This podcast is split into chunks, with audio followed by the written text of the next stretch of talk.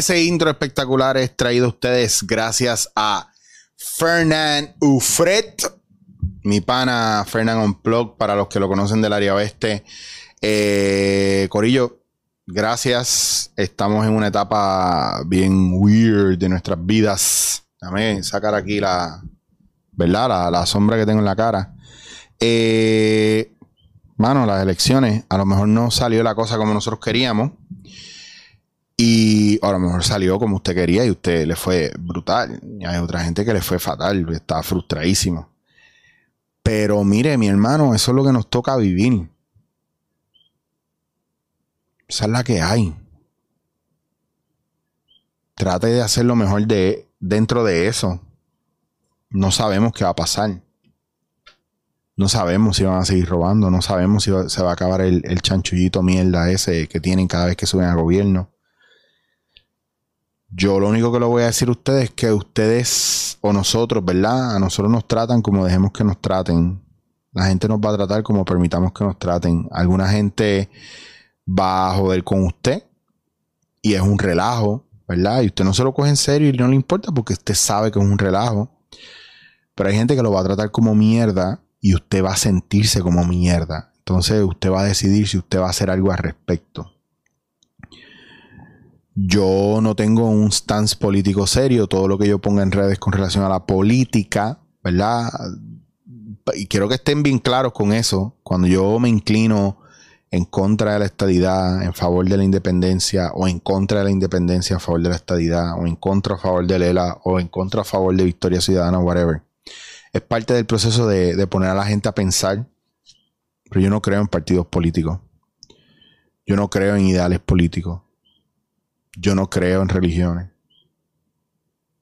Yo creo que todo lo que te limite y te censure o todo lo que se interponga en tu libertad y tu plenitud no debe ser bienvenido. Y las mentalidades totalitaristas, las mentalidades que cancelan al resto de la gente, para mí no son válidas. Porque volvemos a lo que les he dicho muchas veces, tu verdad no puede cancelar la mía y tu verdad no cancela la mía. Entonces son ángulos de cámara, o sea, a veces usted está en un ángulo de cámara que está viendo unas cosas y si hay otro ángulo de cámara no es que uno sea mejor que otro, es que depende de la historia que usted quiere contar. Y eso me lleva a contarles que yo no sé si yo les había dicho a ustedes que a mí me habían becado, bueno, vamos a ponerlo de esta manera, para no dar mucha vuelta alrededor de eso. Yo estoy estudiando otra vez porque yo se suponía que en enero me fuera para Barcelona a estudiar, a seguir la formación en terapia gestáltica para seguir complementando, ¿verdad? Lo que yo hago de improvisación y todo eso, en plan de la psicología, etcétera. Mi intención, ¿verdad? Aparte de añadir a ello, es hacerme terapista gestáltico, ¿verdad? Y ser parte de la Asociación de Terapias Gestálticas Europeos, etcétera, whatever. Entonces, que pase o no pase, mi interés más es para poder añadir a mi currículum y sobre todo a mi trabajo como improvisador y como actor. El viaje es que esto es prácticamente hasta cierto punto como una maestría y de ahí en adelante lo que falte de la certificación, que son 3 años, pues se vuelve casi un doctorado, bien loco. Es porque es bien hardcore y es trabajo personal con uno mismo. Y ha sido un proceso bien nítido porque ahora, mientras hay 6 horas de diferencia con España, los jueves a las 11 de la mañana, 10 y media de la mañana, yo estoy conectado aquí por Zoom, para coger mis clases hasta las 4 o 5 de la tarde. Un día a la semana y nos permitieron, dadas las circunstancias de la pandemia, pues hacerlo por Zoom. Yo me iba en enero y por los temblores no me fui. No quería dejar a mi pareja, a mi familia aquí al garete solo. Me cagué, no me fui. Y tenía la oportunidad de volver, de irme en marzo. Y justo cuando ya digo, ok, la cosa se normalizó, los temblores pararon, no se sienten tanto, bueno, ahora me voy. Y llega la pandemia en marzo y qué bueno que no me fui. Porque estuviera estoqueado allá comiéndome la mierda sin un peso. Bueno, nasty. Dios sabe lo que hace, hay que confiar. Y hoy estábamos en la clase trabajando unas cosas bien nítidas que me encantan. Me encantó porque estamos trabajando una cosa que yo hago mucho en impro, que es la escucha gestáltica pero yo lo trabajo a otro nivel, es la escucha, punto. Y hay una cosa que hoy dijo Moncho Ramón, profesor, súper duro, o sea, el tipo está cabrón, me encanta, me encanta. Paso 4 o 5 horas escuchándolo y me vuela la cabeza. Mucho trabajo de escucha, de estar ahí en el momento, de porque una cosa es oír y otra cosa es escuchar con los oídos y otra es sentir y escuchar con el cuerpo.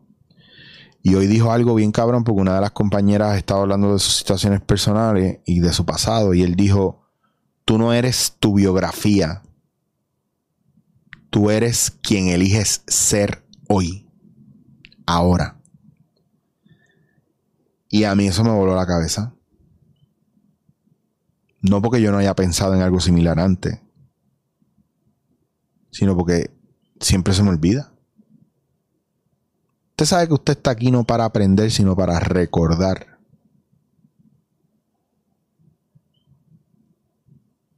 Piensen en eso. Recordar su esencia. ¿Quién es usted realmente? Cuando yo veo gente por ahí que sale el debate de, pero tú no eras así, tú has cambiado. No, nadie ha cambiado. Se van mostrando tal cual con el tiempo. Y yo tengo una costumbre, y es que si yo conozco a alguien que no veo hace 15, 20 años, yo lo saludo, pero con cierta distancia.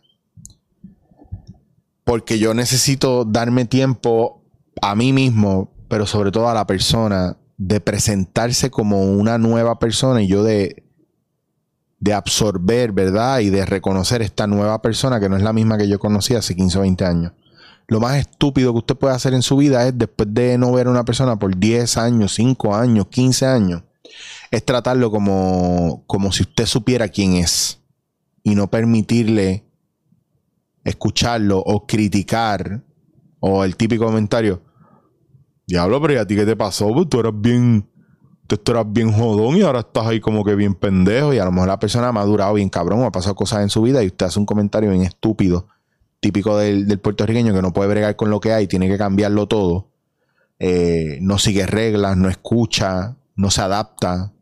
Todo es una jodida crítica, un chiste, ¿verdad?, de mal gusto para el otro, pero cuando el otro le dice algo es como, me era jodiendo. Pero es porque falta aquí. O sea, las elecciones que tuvimos, ¿verdad?, y las cosas que se vieron positivas, yay, chévere, pero no perdamos el ojo. No nos sigamos acostumbrando a lo mediocre. Pero la Cámara y el Senado logramos un cambio. ¿Y qué va a pasar en 4 años? ¿Va a mermar eso? No nos quedemos estoqueados con la mediocridad, señores. Vamos a exigirnos más, pero nadie se atreve a exigir más porque nadie quiere asumir responsabilidad. Y lo primero que uno hace es ir al pasado de los demás, a la biografía de los demás, a atacar, a destruir. O usted mismo, usted se cree que usted es lo que usted fue. No, es una oportunidad de conocer quién usted es ahora. O usted tiene miedo de cómo la gente lo va a tratar. Usted tiene miedo de perder amistades. Usted tiene miedo de quedarse solo y que no lo quieran. Hablen claro. Ustedes tienen miedo de que haya represalias en contra de ustedes y los ataquen por Facebook o Instagram. ¿En serio ustedes tienen miedo a eso? Porque eso se acaba borrando las páginas y cerrándolas. Diablo, es que cierro la página, no tengo contacto con nadie. No tiene un jodido teléfono para llamarse. Tiene WhatsApp, email. A veces estamos viviendo tanto basado en lo que era, en el ayer. Por eso es que ustedes no dejan que los artistas crezcan y cambien su forma de pensar. Hay un cantante que se llama Enrique Bunbury, que a mí me encanta y me vuela la cabeza. Y yo le he contado esto muchas veces. Y un día le dijeron... Él era el cantante de Héroes del Silencio, una banda de rock en español bien cabrona de España. Bueno, por lo menos para mí, bien cabrona, una de mis favoritas. Y Enrique Bunbury es uno de mis cantantes favoritos en la vida. Y un día un fan le preguntó, ya ellos habían tenido una reunión de Héroes del Silencio hace unos años atrás, él sigue con sus proyectos en solitario, y un reportero le preguntó: Enrique, mira, ¿qué posibilidad hay de que vuelvas con Héroes del Silencio? Que hagan una reunión de Héroes del Silencio. ¿Va a suceder? Y Enrique Bunbury, que era una conferencia de prensa de su disco nuevo, le dijo, me sorprende tu pregunta y la encuentro de mal gusto y ofensiva. Y la gente se quedó atónita, es como que, pero qué pendejo, pero si está preguntando esto. Y el tipo le dice, imagínese que yo me estoy casando hoy y esta es mi novia, enseña el disco nuevo. Y tú te levantas y dices, Enrique, ¿pero y qué pasó con la otra novia? ¿Vas a volver con ella? Caballero, le estoy presentando a mi nueva novia con la que me estoy casando hoy y tú me estás preguntando por una novia de hace años atrás. Entonces nosotros tenemos un problema y es que nosotros no dejamos que la gente crezca y evolucione. Hoy le di un ejemplo a un amigo que me vio en un proceso creativo bien hijo de puta y me vio en una faceta que no mucha gente me conoce. Estaban los clientes y todo el mundo, diablo, Chicho, estás cabrón. A el que no me conocía como Chicho, que era un cliente de afuera, que me dice, wow, Eric, de verdad te felicito. Qué trabajo increíble. Hace tiempo no trabajaba con alguien así, con tanta visión. Bueno, una mamadera cabrona. Y el pana cercano me dice, diablo, cabrón, yo no sabía que tú podías hacer eso. Y yo le digo, tú sabes que tú usas el 8% de la capacidad de tu celular, no de memoria, ni de CPU, ni de batería. Usted no usa ni siquiera el 10 o el 12%, el ciudadano average no usa el 10 o 12% de la capacidad de su celular. O sea, que usted está usando el celular más que para ver páginas de internet y para bajar aplicaciones. Y ustedes no tienen idea para las miles de cosas más que usted puede usar el celular. Y yo le dije al pana, le digo eso y me dice, ¿y eso qué tiene que ver? Y yo soy un celular. Y tú me estás usando para mierda. Tú no estás usándome para la capacidad completa que yo tengo. Entonces, a veces nosotros mismos nos cerramos las oportunidades porque pensamos que los demás son tan brutos como somos nosotros. Que los demás tienen las limitaciones intelectuales y mentales que tenemos nosotros. Que los demás tienen la poca educación que tenemos nosotros. Porque yo sé que contigo lo que yo jodo de lo que yo he estudiado, lo que he hecho y lo que sigo haciendo, y la gente que me escribe diciéndome, qué pendejo, ¿tú te crees que tú tienes un jodido doctorado en fucking neurocirugía? Y un llorado, que yo sé que esos cabros no tienen ni cuarto año, se enfogonan por eso, porque como no tienen la capacidad y no pueden desarrollar más, pues ellos creen que los demás son iguales. Y yo me he dado cuenta que muchas veces tenemos el problema de que subestimamos a la gente y pensamos que porque están barriendo una calle son una mierda. Que porque están recogiendo basura o lavando platos no son inteligentes. Cuando yo conozco mucha gente que ha tenido que mentir en su currículum y poner menos cosas en su resumen para tener un trabajo. Porque si ponen dos cosas más están overqualified. Y hoy los trabajos de hoy en día no te retan. A mí la televisión de este país no me reta. Y todo el mundo lo sabe. Y mis compañeros lo saben. Porque si yo puedo hacer sushi, estoy haciendo carne molida. Porque aquí no comen sushi como deberían comer sushi. Y pues aquí todo el mundo quiere carne molida porque quiere más. Pues yo hago lo de la carne molida. Todo el mundo quiere pollo, pues yo hago pollo. Hasta que me aburra. Y cada vez sigo disminuyendo la capacidad, ¿verdad? De trabajo en cosas normales, ¿verdad? Burdas de lo que la gente quiere. Y yo me aburro rápido en los proyectos. Yo soy ese tipo de persona. Me aburro en el proyecto cuando pierdo el propósito y cuando no me reta de manera intelectual o no me ayuda a crecer, a desarrollarme. Suena a una cosa come mierda, pero yo sé que hay 2 o 3 por ahí que piensan igual que yo. ¿Hasta cuándo usted va a estar haciendo la misma mierda? ¿Hasta cuándo usted va a estar corriendo la misma monotonía? ¿Hasta cuándo usted va a estar aguantándole mierda a su jefe, que es un bruto, y usted es mucho más inteligente que él? ¿Hasta cuándo usted se va a seguir machacando porque su mamá lo abandonó? ¿O porque su papá no le dijo te quiero? ¿O porque su tío le dijo a usted que usted no servía cuando usted tenía 8 años, 7 años, 10, 12, 14? ¿Cuándo va a hacer las paces con usted mismo? ¿Cuándo va a dejar de vivir atado a la mentalidad del ayer y de lo que usted cree que usted es? Y no empieza a ver ahora lo que usted es hoy. Yo trabajé en un circo cuando yo era bien chamaquito. Y el entrenador de elefante me dice, ellos tenían dos elefantes. Hubo un momento donde yo les recogía la caca a los elefantes con una pala. Sí, cagaban más que yo. Y, insert fat joke here. Volviendo al tema, el tipo me dice, ¿sabes cómo se doman a los elefantes? Para tú conseguir, ¿verdad?, que el elefante te respete y se quede contigo. En diferentes países lo que hacen es que al elefante bebé le ponen un brazalete de hierro en la pata y lo amarra, el famoso ball and chain, la bola de hierro y la cadena. Y el chiquito se mueve, empieza a moverse y se da cuenta que no puede mover la pata y se queda ahí. Se da cuenta que no puede jalar la bola y se queda ahí.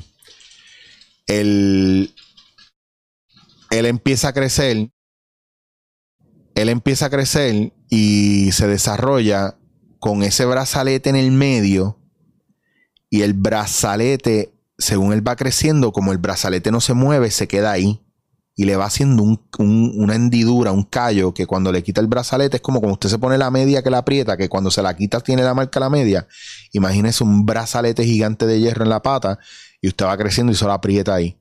Y usted se queda con la sensación de que hágase así por 30 segundos, bien, apriétese lo más que puede y quíteselo. Si siente todavía la sensación del brazo aguantándolo, imagínate sentir toda tu vida como si tuvieras un brazalete ahí. Y el ball and chain. Pues cuando son adultos y le quitan el brazalete, que a veces se lo tienen que quitar hasta con un cortafrío,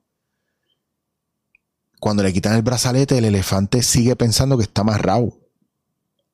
Y no se mueve, a menos que usted lo mueva. Y cuando siente que no hay movimiento, hace esto. Y sus patas van así, porque no, él siente que no puede hacer esto. O sea que no se puede mover. A lo que voy con todo esto es, ¿qué brazalete de hierro emocional o de su biografía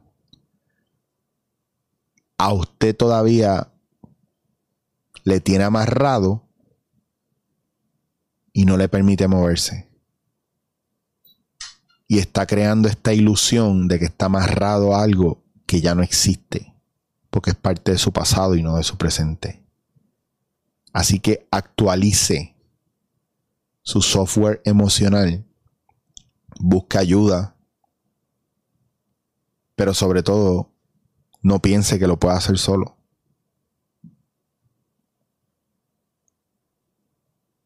Atrévase a pedir ayuda. Y recuerde que todo lo que sucede hoy día, en gran parte con relación a usted, viene de las decisiones que usted tomó, de lo que se atrevió a decir y de lo que se atrevió a callar, de lo que decidió obviar y de lo que decidió hacerle caso, de lo que decidió combatir y de lo que decidió que iba a ser un golpe fatal y lo iba a dejar morir.